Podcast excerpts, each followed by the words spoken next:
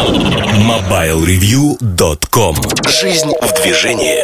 Всем привет! Вы слушаете 264 выпуск подкаста портала MobileReview.com Сегодня в выпуске. В особом мнении Эльдар Муртазин рассказывает об аналитике на рынке. Штучки Сергея Кузьмина посвящены самым разным штучкам, в том числе Sony Xperia Z2 В обзоре новинок аудиоплеер Sony ZX1 А в кухне сайта речь идет о стиле жизни. MobileReview.com Особое мнение Всем привет, с вами Эльдар Муртазин и особое мнение мы посвятим опять рынку. Последние два выпуска, предыдущие два выпуска, были о том, как устроен рынок, как он работает. И сегодня мне в руки ну, что называется, на ловца и зверь бежит. В качестве продолжения поговорим о такой важной вещи, как аналитика на рынке. Аналитика на рынке то, чем оперируют компании, как производители, так инвесторы, так и банки, которые выдают кредиты тем или иным компаниям. В том числе этими цифрами оперируют э, телевизионные компании, которые размещают рекламу, медийные компании. Ну, то есть здесь все взаимосвязано, и казалось бы, да, какое отношение имеет к бизнесу телефонов, смартфонов, планшетов аналитика, прямое, так же, как и везде. Нужна некая точка отсчета и измерения. А то, о чем я хочу поговорить в самом начале, это, наверное, нашумевшая статья Android Insider, когда люди, не разбираясь в теме, или намеренно искажают информацию, или напротив, не намеренно и просто не понимают. Я надеюсь, после этого подкаста у вас не останется сомнений и непонятных моментов, как работает этот сегмент рынка, потому что это тоже сегмент рынка. И у меня претензий к компаниям, коллегам по рынку, кто занимается аналитикой, достаточно большое количество. Но давайте расскажу по порядку обо всем. И тогда, может быть, вы со мной согласитесь или не согласитесь. Начну с истории о том, что во время суда Apple и Samsung а, были опубликован, был опубликован, именно в суде был опубликован ряд документов. В частности, в одном из документов а, фигурировала цифра 2 миллиона Galaxy Tab было отгружено в США в 2010 году. И э, эта цифра вызвала очень большие сомнения у автора а, Apple Insider – а, в том, что это были отгрузки, это не были актуальные продажи конечным потребителям. И там приводится, что а, возвраты 16% у актуальных потребителей, еще что-то. Ну, то есть смешались люди, кони. В общем, все смешалось в голове у этого человека. И в частности, также приводится табличка, где есть оценка будущего рынка. И э, оценка будущего рынка меньше, чем актуальный рынок был. Ну, то есть мы живем уже в будущем. Мы знаем, что актуальный рынок в 2011-2012 году вырос намного больше, а прогнозы Samsung о собственной доле были меньше, чем в итоге они состоялись. И это все громко называется э, фальшивыми утверждениями э, о продажах устройств планшета в данном случае. Давайте вообще разберемся, как компании измеряют э, себя по отношению к рынку, по отношению к другим игрокам, какую роль играют исследовательские компании в этом. Но перед тем, как начать, наверное, стоит... Я об этом много раз говорил, потому что это такая детская ошибка, э, которая живет в головах у людей, кто интересуется рынком, но не посвящен этому рынку, и, в общем-то, она абсолютно простительна. Существует два термина английских sell in, sell out. Ну, sell in – это то, что продается в канал, sell out – то, что продается из канала. Что такое канал? Есть производитель э, железок. Это Samsung, Apple, другие компании. Производитель железок их производит и дальше отгружает партнерам. Но если это телефоны или там планшеты в том числе – кто может быть этими партнерами? Этими партнерами выступают операторы, крупнейшие мировые партнеры. Этими партнерами выступают дистрибьюторы, ну и оптовые компании, кто распределяет там, этот товар в тех или иных регионах. А, если говорить о а, российском рынке, операторы в меньшей степени выступают партнерами производителей, в большей степени, наверное, это все-таки дистрибуционные сети. Это федеральная розница, это оптовики, и а, вот в этом аспекте, конечно же, интересно посмотреть на то, что происходит на рынке. Ну, во-первых, а, каждая из компаний, кто производит любое устройство точно знает, ведет точный учет, бухгалтерию о том, сколько произведено устройств. То есть наиболее точная информация есть у каждой компании. Например, Apple точно знает до последнего винтика, сколько этих винтиков у них есть. А Samsung точно знает, сколько корпусов произвели, сколько телефонов поступило на склад, в какие страны они проданы. Полнотой картины о ситуации внутри компании обладает только каждая компания. При этом, к сожалению, рынок формируется же не одной компанией, а их много. И здесь возникает такой вопрос, что Apple не может позвонить Samsung и сказать, эй, ребят, мы сейчас строим планы на будущий год, как вас победить или как вам не проиграть. В данном случае это, наверное, более правильное выражение будет. И дайте-ка данные о том, сколько вы произвели в этом квартале устройств, как вы их произвели и что получается. Более того, сотрудники Apple не могут прийти с этим вопросом в Samsung. Ну, это считается неправильной практикой на рынке. Обмен такой информацией возможен, но никто этого не делает. Возникают промежуточные звенья в виде исследовательских компаний, которые исследуют рынок. Исследуют рынок они следующим образом. В идеале в идеале такая компания должна пообщаться со всеми игроками, со всеми вендорами, оценить сколько они закупают компонентов, проверить ту информацию, которую а, компании предоставляют. Ну, например, Samsung говорит, мы произвели 2 миллиона iPad. Ох, как я сказал, Samsung произвел 2 миллиона iPad. А, Galaxy Tab, конечно же. Вот Galaxy Tab произвели мы 2 миллиона за такой-то период. Дальше эту информацию надо проверить. Как ее можно проверить? Можно поговорить со всеми основными игроками, а именно там, операторами и прочими, прочими. Можно поговорить с поставщиками компонентов. И если цифры не сходятся, можно и нужно вернуться в компанию и сказать, ребят, вот смотрите, мы поговорили с этими э, людьми, они продали вам компонентов на 1 миллион а где вы взяли еще компоненты? И дальше компания начинает либо юлить, либо говорить правду, что, ну вот да, мы планировали два, но произвели миллион.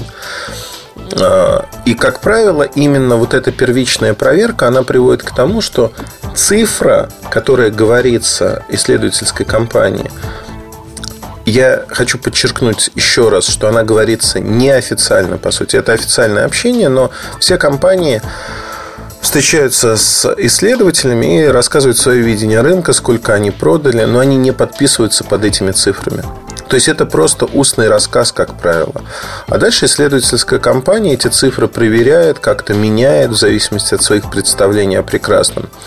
И делает свой прогноз и свой отчет.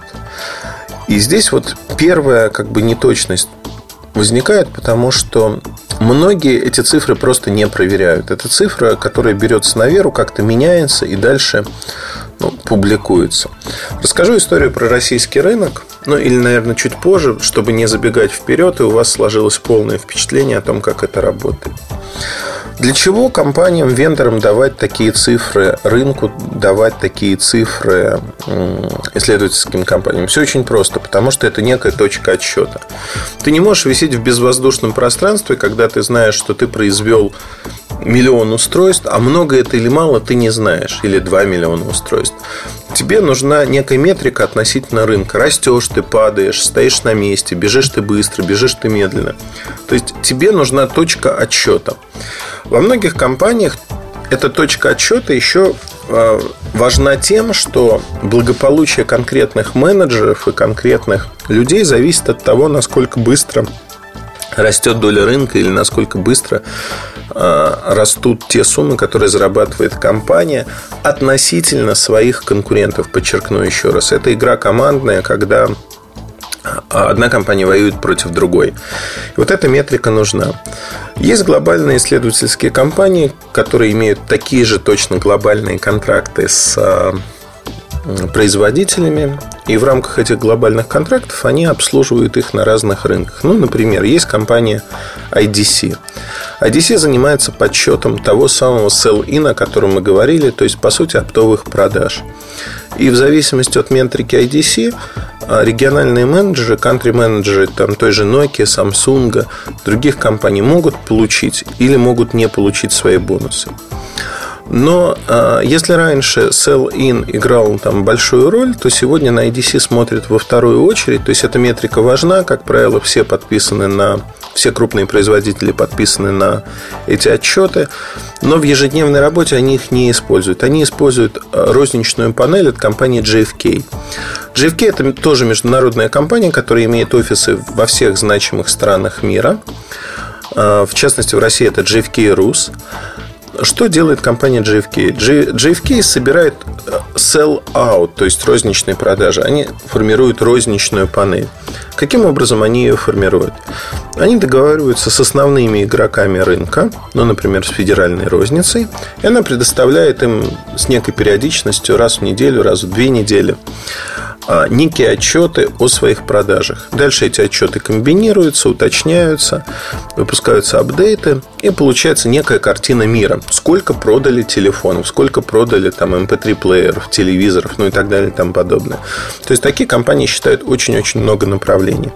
В обмен те, кто предоставляет эту информацию в агрегированном виде, получают, скажем так, ну если говорить про розницу, получают видение рынка, то есть отчеты, а вендоры получают эти отчеты за деньги. То есть это глобальные контракты, и все, в общем-то, довольны. Тут есть первый изъян, о котором я хочу, на котором я хочу остановиться. Первый изъян заключается в том, что, знаете, как говорил доктор Ахаус, а, все вокруг врут. Эм, everybody lies. И действительно все врут, потому что зачастую розница э, завышает данные продаж своих, она может завысить данные продаж по конкретному производителю или конкретной модели в зависимости от того, что происходит там во взаимоотношениях, или наоборот занизить, как это делала когда-то Евросеть для Nokia, пока у них не было контракта, или для Samsung, пока не было контракта. То есть это всегда инструмент переговоров, потому что, ну, представьте, у розницы появляется реальный инструмент для того, чтобы нагадить, по сути, вполне конкретным людям, то есть занизить их долю у вендора, а, и занизив их долю, они не получат штаб-квартиры, поощрения, они не получат премию, потому что их продуктивность на конкретном рынке не очень высока. Хотя на самом деле все может быть абсолютно иначе. В любом случае, это неприятный момент, когда региональному менеджеру той, той или иной компании приходится доказывать, что я не дурак, и у меня все хорошо. Вот этот момент, он работает очень скользко, потому что э, исследовательские компании дают в руки э, этих ребят вполне хороший инструмент для того, чтобы они могли выкручивать руки вендорам. И здесь, в общем-то, можно обсуждать э, всякие истории, которые были. Ну, это действительно работает. Второй момент. Э, действует это и в обратную сторону, когда сами вендоры на локальном уровне встречаются с исследовательской компанией и начинают выкручивать им руки, когда наезжают и говорят, ребят, вы вообще занимаетесь полной ерундой, потому что вы видите не весь рынок, вы почему-то не считаете то-то, то-то, то-то. На самом деле вы считаете, что наши продажи там 100 тысяч в месяц, а наши продажи 250 тысяч. Ну, вот мы вам показываем, смотрите, я табличку из САПа распечатал. Вот это, это наши поставки, поищите там, там, мы за вас вашу работу. Ну, в общем, это наезд прямой. Как правило, результатом этого наезда становится то, что исследовательская компания меняет свои цифры вообще беззвучно, потому что они знают, что они не дорабатывают. Объясню почему. Ни одна компания, не которая считает sell-in, sell-out а, международная, не имеет достаточного штата на локальных рынках, в, частно, в частности в России. Ну, там IDC, Саймон Бейкер, э, сотоварищи, э, JFK, просто некие наемники, которые делают абсолютно механическую работу. И нет а, элемента проверки, то есть нет элемента проверки, тотальной проверки той информации, которая поступает, даже первичной проверки. То есть она минимальна. То есть вот то, что соврали партнеры, будь то вендор, будь то розница, то и принимается, как правило, на веру с, неки, с некими маленькими минимальными поправками. Почему? Ну, потому что дорого, нерентабельно проверять всю эту информацию. Доходит до смешного. Ну, давайте про JFK поговорим доходит до смешного, когда а, некий наемник попадает в компанию и в отчете в розничной панели, например, попадается модель, которой не то что официально нет на рынке, она вообще для Азии, и более того, компания ее свернула и не стала производить. Тем не менее, в отчете JFK, эта история, по-моему, 2005 года, 2004 история про одну из моделей Motorola. Тем не менее, в отчете она фигурирует, фигурирует, что у нее есть продажи, и когда люди задавали вопрос а, из Motorola, а как же так? Как вы нарисовали вот эту модель, если ее нигде не производят в мире? Ну, то есть, что за фантастика? Откуда вообще эти данные? Ответ очень прост. Эти данные были придуманы. Да, я не знаю, как попалась эта модель. Про нее писали, видимо, в интернете. Это такой интернет- research был, исследование по страничкам различным. Ну вот нашли люди и написали, придумали, что вот другие модели продаются вот так, так, эта модель, наверное, продается вот так. То есть не доработали это злой умысел, скажем так. То есть это не профессионально, это злой умысел, когда цифры просто придумываются. Такое происходит достаточно часто у крупных компаний в том числе. И это неправильно, на мой взгляд, потому что это нивелирует вообще всю ценность этой аналитики как класса. Но вообще вся ценность аналитики она разделяется на аналитику для отчетов тех или иных компаний и реальную аналитику, когда тебе нужно работать с цифрами, с рынком для того, чтобы улучшить понимание, где ты находишься, и улучшить свои продажи в первую очередь. И точно знать, что делать, куда надавить, чтобы все происходило хорошо и правильно. Итак, значит, следующий вопрос. Э, ну, если говорить про JFK, розничная панель. Охватывают они самых основных партнеров, кто предоставляет данные, несколько оптовиков дает данные, но в целом сформировать картину мира они не могут. Почему? Потому что они не работают с таможенными данными. То есть здесь возникает провал на уровне того, что проверочных данных как таковых нет. JFK не проверяет, а сколько товара завезли на рынок. Поэтому возникает очень часто смешная ситуация, когда вот я работаю с компаниями, я прихожу, говорю, ребят, ну а зачем вы опять JFK соврали? Ну, соврали, потому что нам надо вот выполнить, показать, что мы свои цифры знаем, нам нужно показать, что вот так, так, так происходит. Причем, знаете, вот по поводу «я знаю свои цифры», значит, я могу сделать аппроксимацию, то есть приблизительно понять, насколько соврали другие. Вендоры часто занимаются именно вот такой ерундой, когда они заведомо врут там о своих продажах на 15, 20, некоторые на 30 процентов.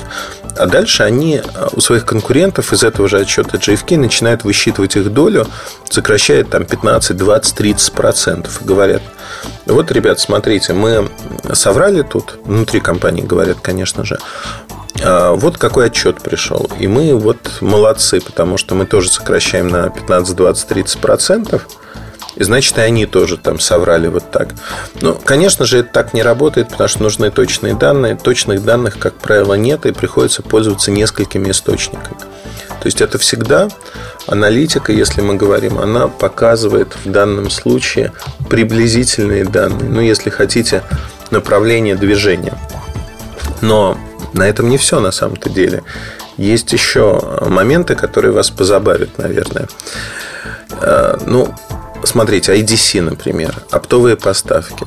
Казалось бы, они работают э, с другой стороной рынка, когда они оценивают, наоборот, оптовиков, тех, кто закупает, и даже в какой-то мере их пытаются проверить по э, там, тем или иным там, выборочным проверкам по конкретным моделям.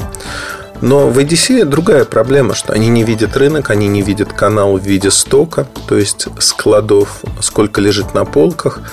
И они могут говорить только о том приблизительно, опять это не точная информация, приблизительно плюс-минус точно, иногда точно, иногда нет, о том, сколько товара попало на рынок в канал. И здесь, э, казалось бы, да, давайте объединим отчет ADC, давайте объединим отчет JFK, несмотря на то, что разные методики, одни оценивают sell-in, другие sell-out, и мы поймем некую приблизительную картину мира. В принципе, это правда. Правда в том, что приблизительная картина мира у вас сформируется, и эта картина мира будет объяснять, а что происходит, наверное, в каком-то приближении. Другое дело, что для умного менеджера, ну, уровня country-менеджера, то есть того, кто отвечает за продажи на уровне страны, этой информации явно недостаточно.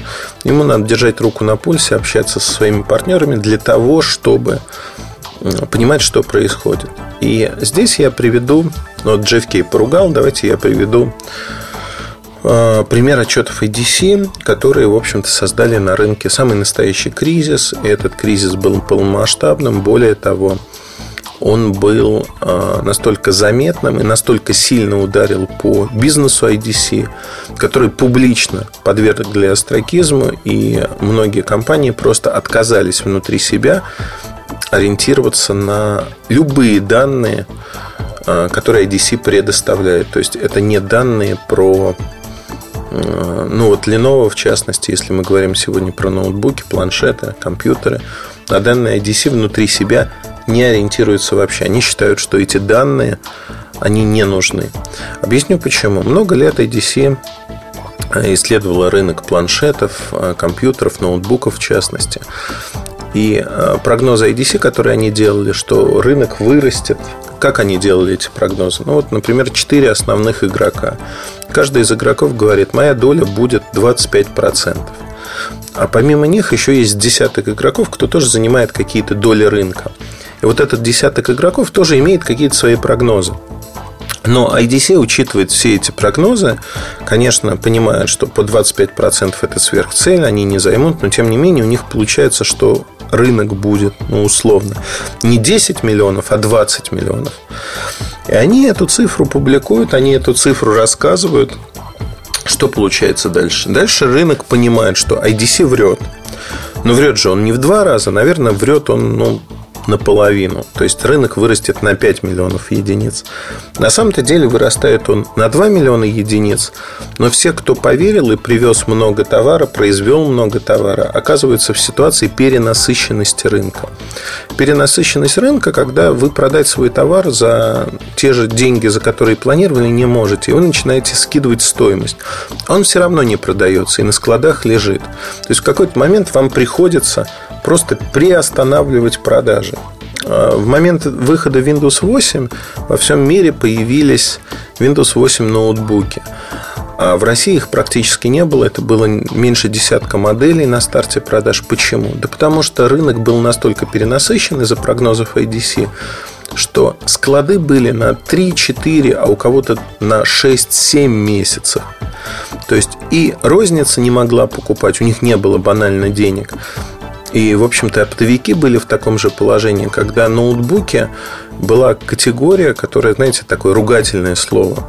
IDC превратилось в тот момент в ругательное слово в России. Почему? Потому что благодаря некачественной работе, благодаря некачественным оценкам рынка, IDC э, этот рынок подвели под монастырь, по сути. Люди теряли вполне реальные деньги, большие деньги. То есть потери рынка составили, если говорить о недополученной прибыли, о затратах на склад, о дисконтировании цен. В общей сложности там сгорело, просто вот сгорело порядка 25-30 миллиардов рублей. То есть около миллиарда долларов сгорело из-за ошибки на одном рынке, на российском, не где-то в мире. А вот здесь у нас сгорел миллиард долларов просто из-за того, что люди сделали некачественно свою работу.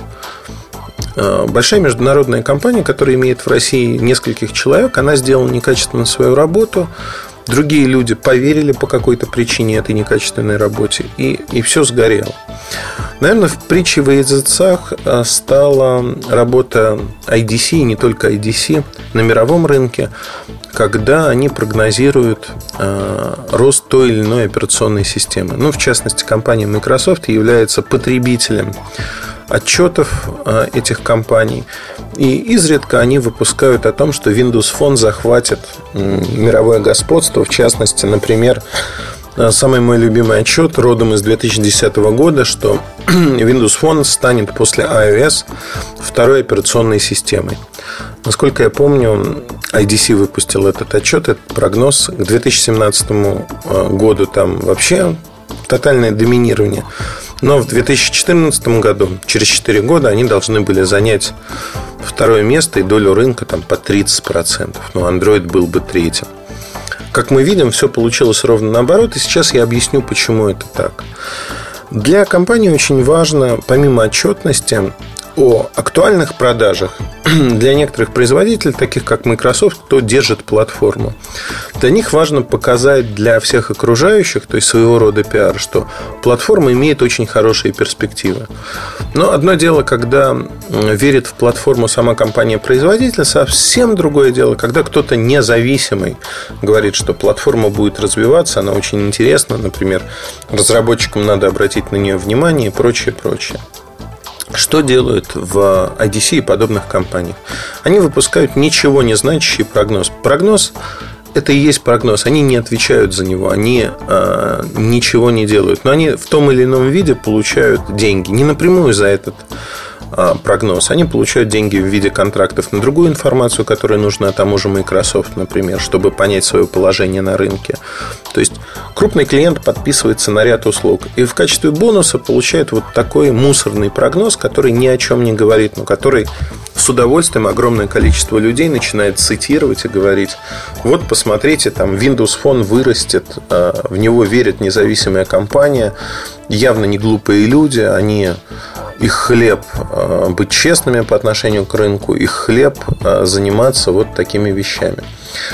А по поводу честности по отношению к рынку, наверное, скажу так, что на сегодняшний день, к сожалению, крупные транснациональные исследовательские компании, IDC, JFK и ряд других, они не заинтересованы в том, чтобы быть честными. Вот то, как я рассказал, как крутится, как устроен этот мир, минимальные проверки, то есть это достаточно сырой продукт, такое первое приближение к рынку, которое показывает в лучшем случае тенденцию. Зачастую тенденцию объяснить почему это происходит, они не могут, да, потому что у них нет полноты информации, зачастую они не погружены сильно в рынок и живут на уровне слухов, которые получают от других компаний. Э, это самое забавное, пожалуй, из а, того, что происходит. И, на мой взгляд, это неправильно, конечно же.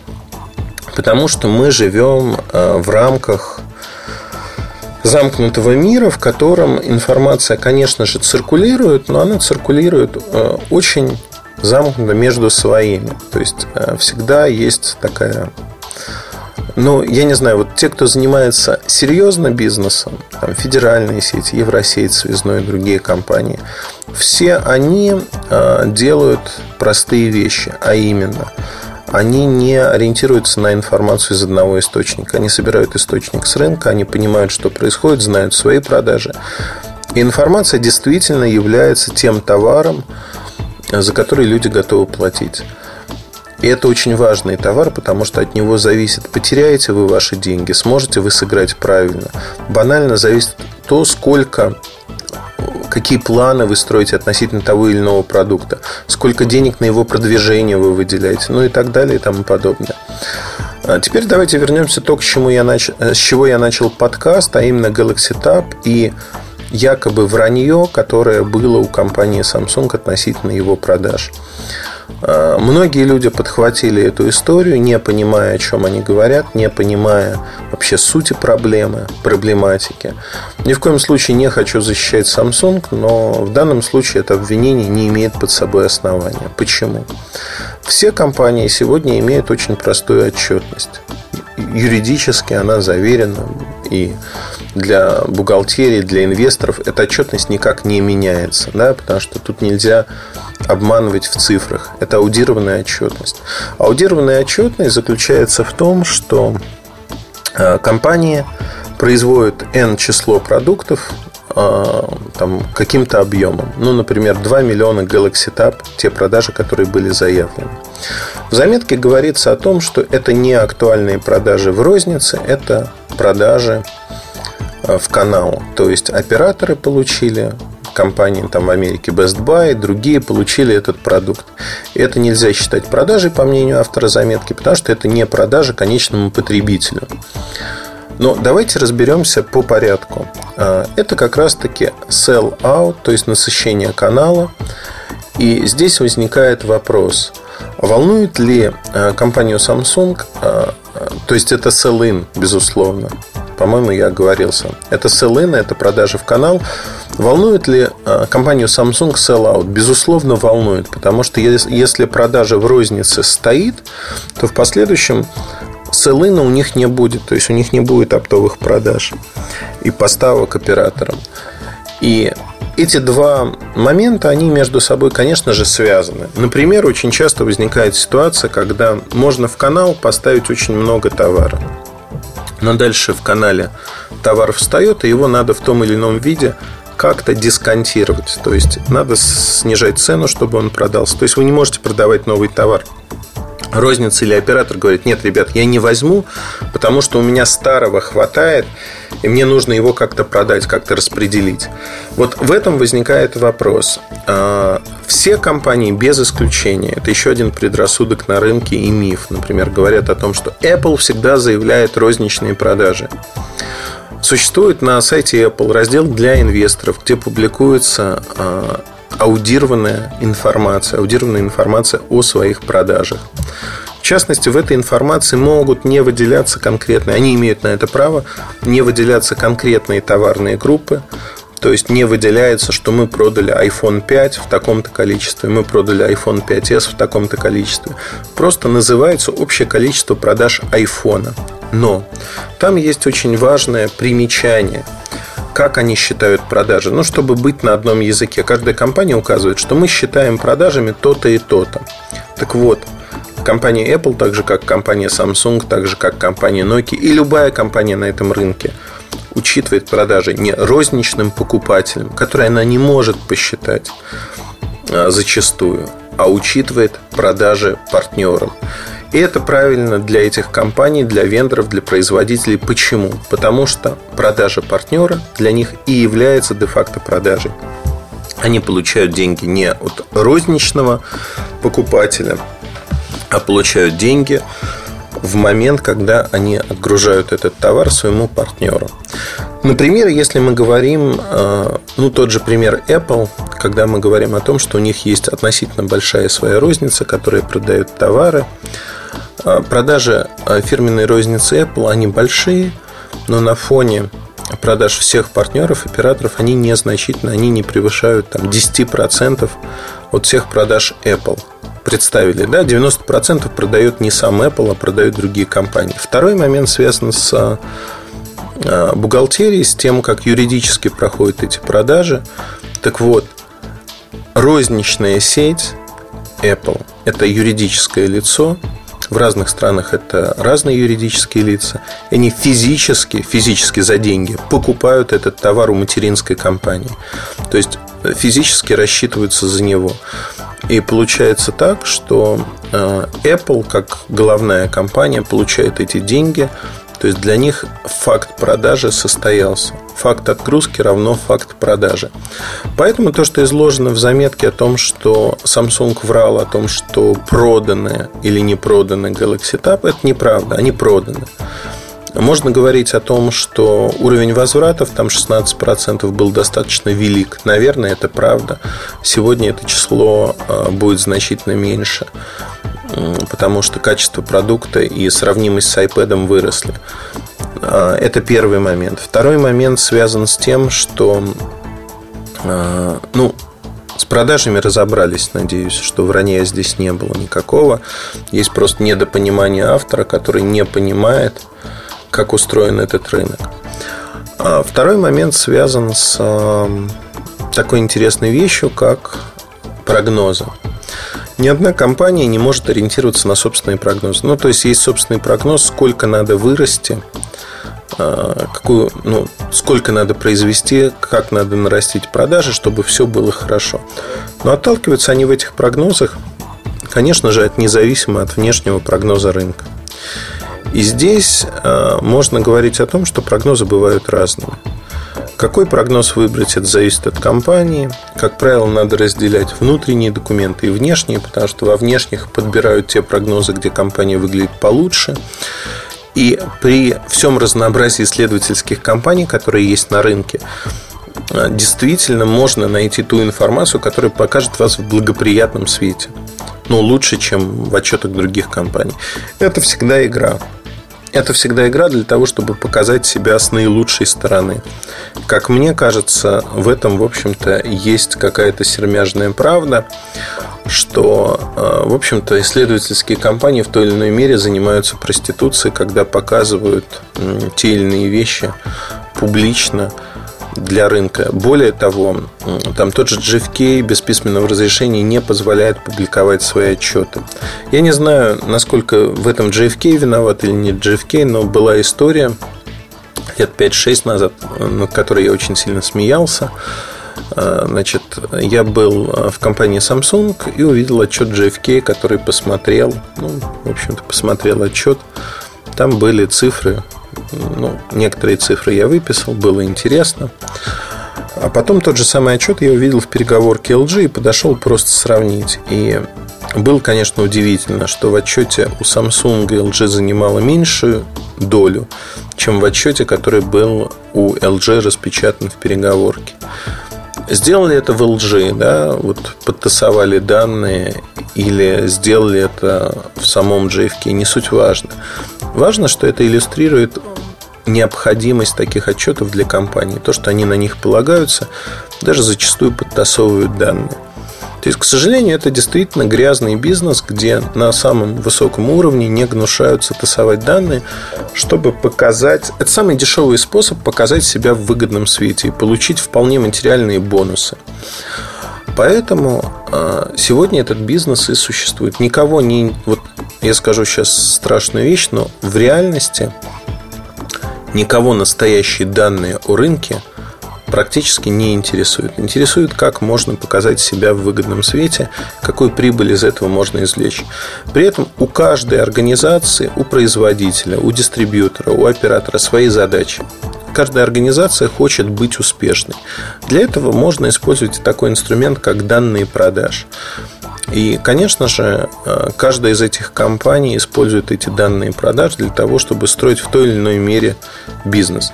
Ну, например, я могу сказать, что там Глеб Мишин, э, Lenovo, на сегодняшний день занял самую, на мой взгляд, не только он, да, просто пример, который пришел в голову, он занял самую правильную позицию, что ориентироваться там на данные, например, IDC, не стоит совершенно, потому что это полный булшит, и ими нельзя оперировать.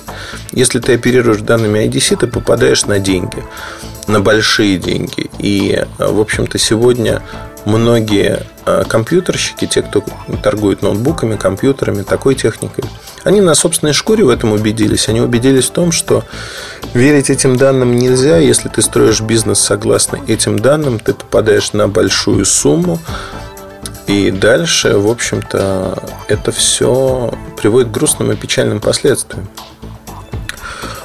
А, тема для меня это близка очень до невозможности, потому что я ежедневно работаю с цифрами рынка, я ежедневно смотрю как на оптовые поставки, ГТД, таможенные декларации, так и на розничные продажи.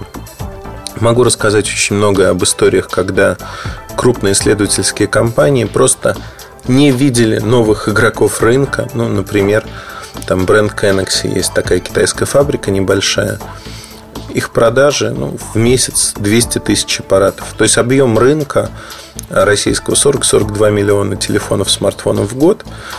И компания, которая в 2013 году торговала по 200 тысяч аппаратов в месяц, ну, там с лета, например, с мая, она была не видна этим ребятам вообще никак. То есть компания, которая занимает несколько процентов российского рынка, она не видна, потому что они ее не знают, они с ней не общаются, они не видят в Москве на полках этого товара, они вообще не понимают, кто это. И э, огромное число таких примеров. То есть категория другие для крупных исследовательских компаний это Terra Incognita.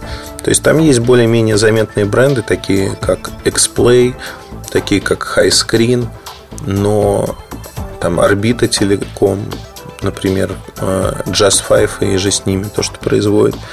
Но когда мы говорим о китайских трубках от неизвестных производителей, которые продаются в хороших объемах, они их просто не знают, они их не видят, они не живут в этом рынке. Они выполняют достаточно механическую работу, которая дает, э, в общем-то, странные результаты.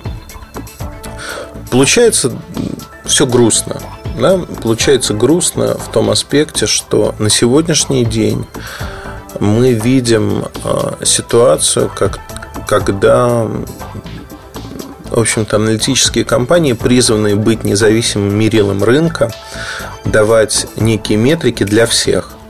Они эти метрики не дают или дают очень приблизительные метрики. Поэтому мой совет очень простой. Если у вас есть возможность использовать несколько источников информации, используйте их. Если вам нужна качественная информация, она всегда стоит очень дорого.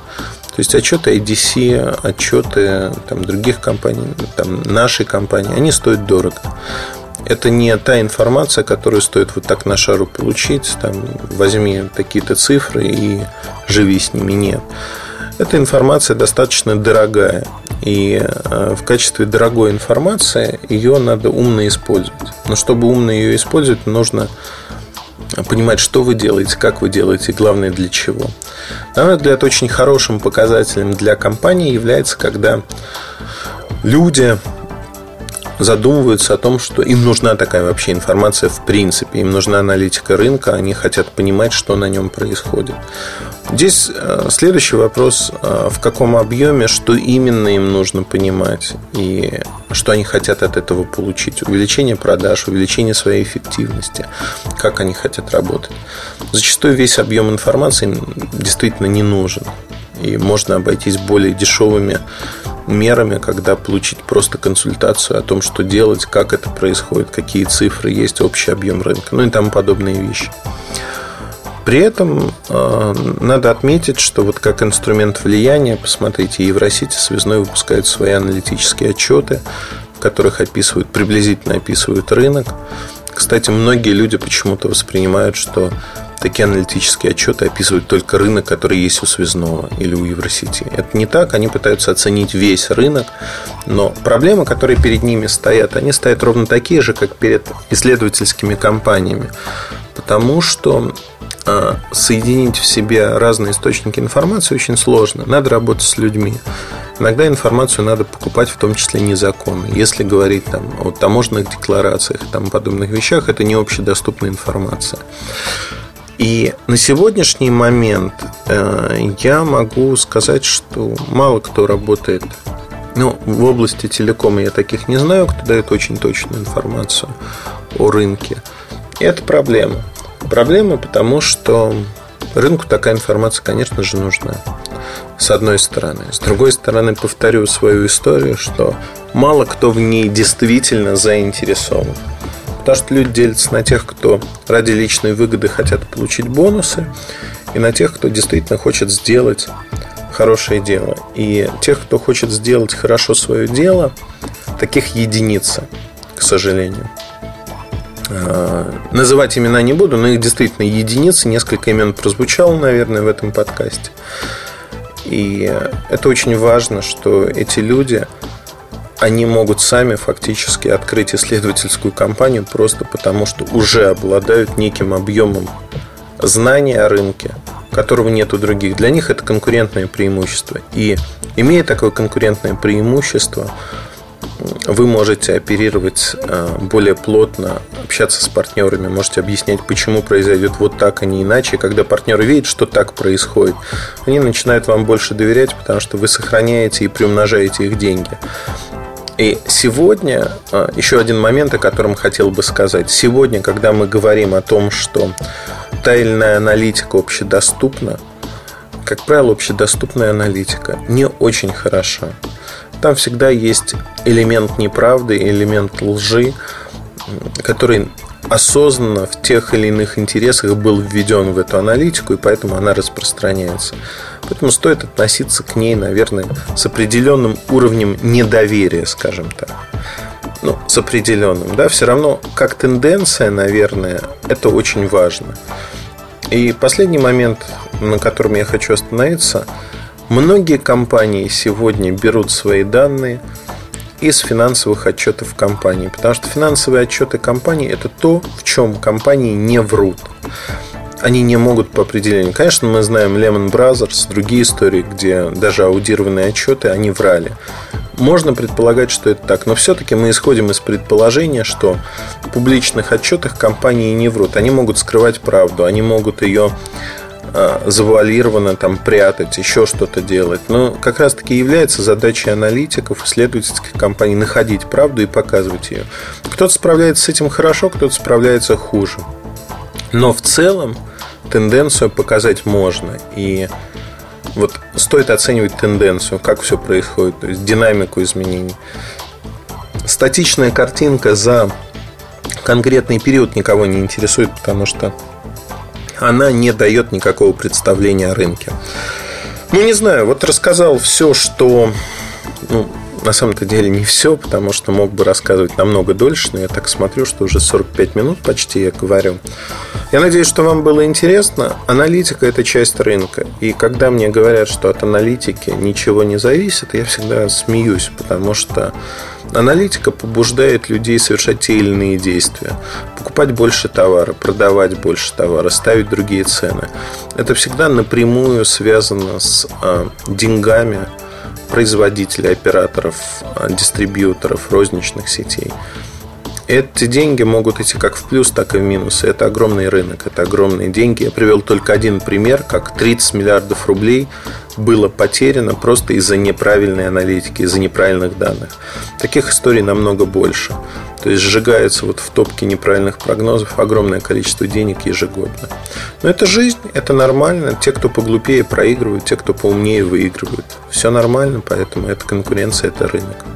Удачи, хорошего вам настроения. Пока с вами был Ильдар Муртазин, и я думаю, что в следующем подкасте мы снова продолжим тему рынка, того, как он устроен, и поговорим о других аспектах взаимодействия игроков на нем. Пока-пока. MobileReview.com